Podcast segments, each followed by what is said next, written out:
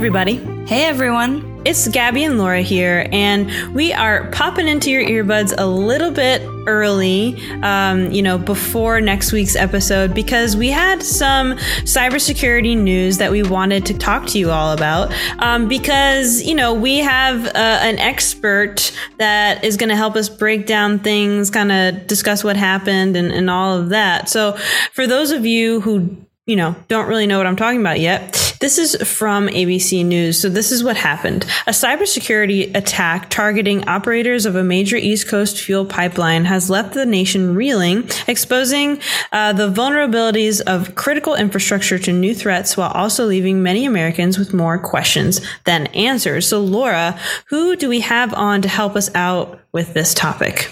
Yes, today we have Adley Francois. Adley is the owner of Cywall, which is a cybersecurity company, and he has been working in the cyber field for so many years. So he is an expert in this field, and and this is a, an incident that's going to impact everyone, even even if it's just on the matter of gas prices. And even though that impact may be small at the moment, this is just the latest example of ransomware attacks in the U.S. and it's a scary one. So we wanted to bring on Adley as an expert to dive into this to help us answer, you know, will the pipeline open by the end of the week like they're saying? Is that even realistic? Is the threat entirely over? So adley can you tell us more on this attack and what specifically happened yeah, I'm not entirely sure that there's anything that, you know, I think I don't have specific about this particular case, but when you're looking at in general with those sort of systems, right? Generally, if you go back historically, this sort of system used to be closed off entirely, where it was air gap from the internet. But with um, fast forward modern time, a lot of these uh, OT type uh, network have been more open. Simply, there's a desire to be able to manage some of these things remotely, the ability to perform uh, maintenance, the ability, to, the ability to have uh, to to integrate uh, shared services.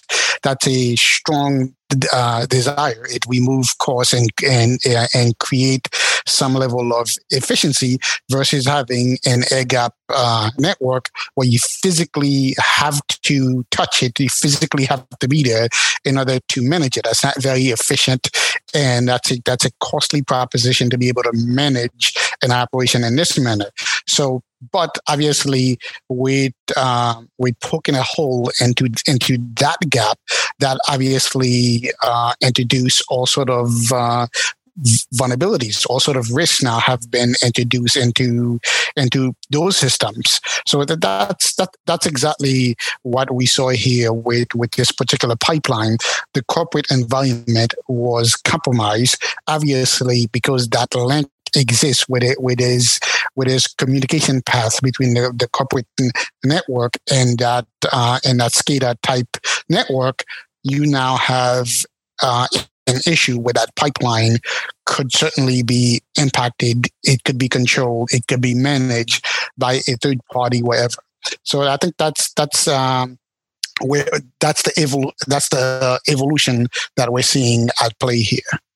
So, Adley, just to follow on that, um, they're saying that they think that the pipeline may be able to be open by the end of the week. Do you think that that's realistic? Do you think that the threat is entirely over, or do you think that it could still be compromised? Oh, it could still be compromised. But when you talk about a uh, these sort of environment, right, the corporate environment, uh, obviously that itself uh, to remediate that aspect of the operation, that is going to be a multi weeks, a multi, you know, potentially a multi month effort, right? There's some containment that could be that that that, that you can put into place by essentially uh, removing the ability of the attacker to to control the environment, and and that's largely going to be cutting off communication entirely. So that environment we can go back to old school by actually cutting off uh, communication entirely, where it's now completely air gap. The, the, your ability to actually manage the, the pipeline, you can only physically do it. That's obviously going to provide some relief, right? But I think that's just a, a temporary situation, but the overall uh, corporate network to really clean that environment and get it to a state where you have a high degree of confidence that uh, that the that the attackers truly do not have a foothold within that environment.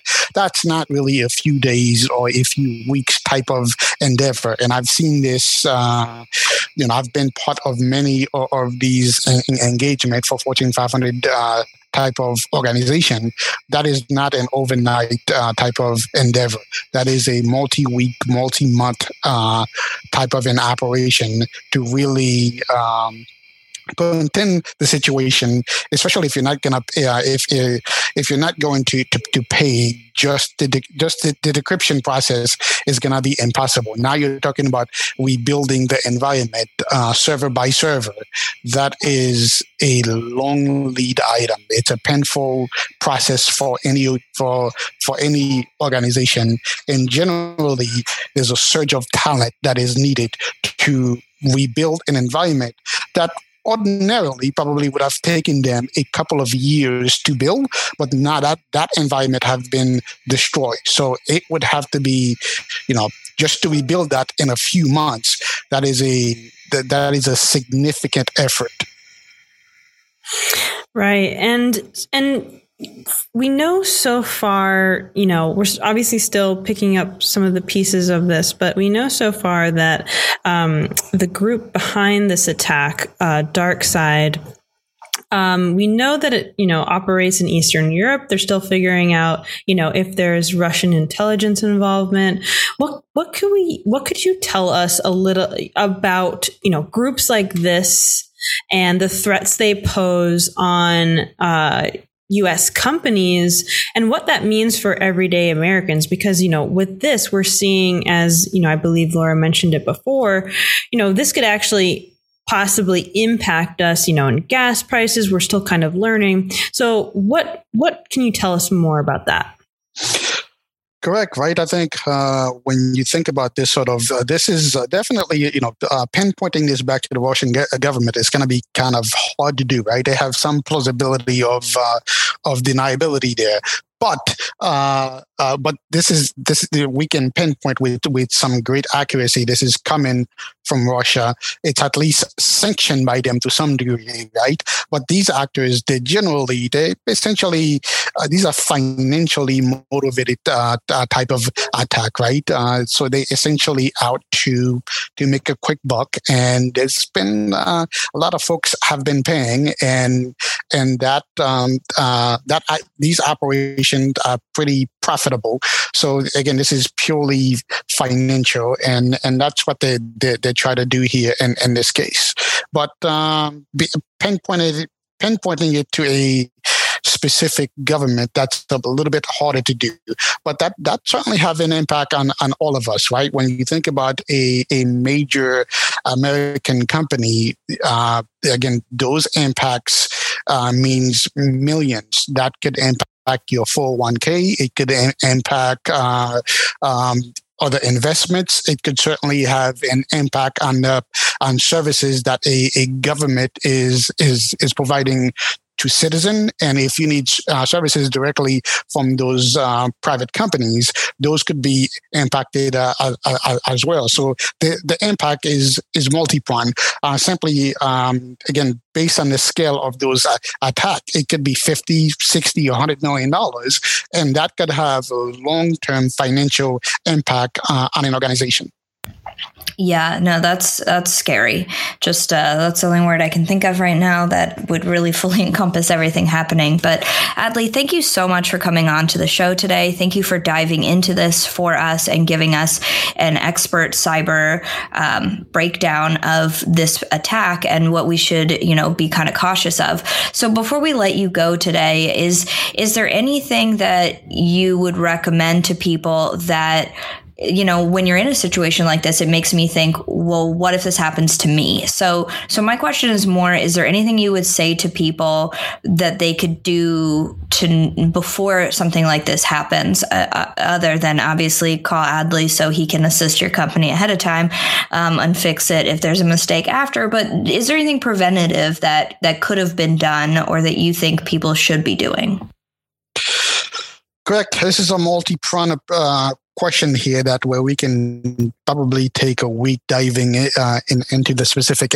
answers, right? But when we're talking about, you know, uh, things that folks could do, making sure that you have adequate cyber insurance, making sure that you have an incident response plan that is being tested because these sort of things could happen to just about any company, right? There's no there's no silver bullet. There's no way I'm saying that you can you're going to prevent this from happening to to your company. If you can't prevent it, then making sure that you can manage it when when uh, when it does happen. So a proper incident response plan is going to be one of those things. And then beyond that, making sure you have adequate uh, cyber insurance coverage. Uh, if you have to rebuild an entire infrastructure, uh, uh that is a costly proposition. You could potentially need hundreds of uh, of resources to be able to rebuild those environments. So this is not an easy uh, feat, and that's going to cost a significant amount of money to, to do. So making sure those sort of things uh, are in play. But beyond that uh, is to you know when you're looking at the environment, uh, making sure uh, if if if air gap is not is not possible, making sure that again uh, um, those environment are as locked down as possible. Yeah. Well, Adley, thank you so much for joining us, uh, especially in a pinch, and we really appreciate it. Nah, thank you for having me again. We'll catch you next time on That Tech Pod.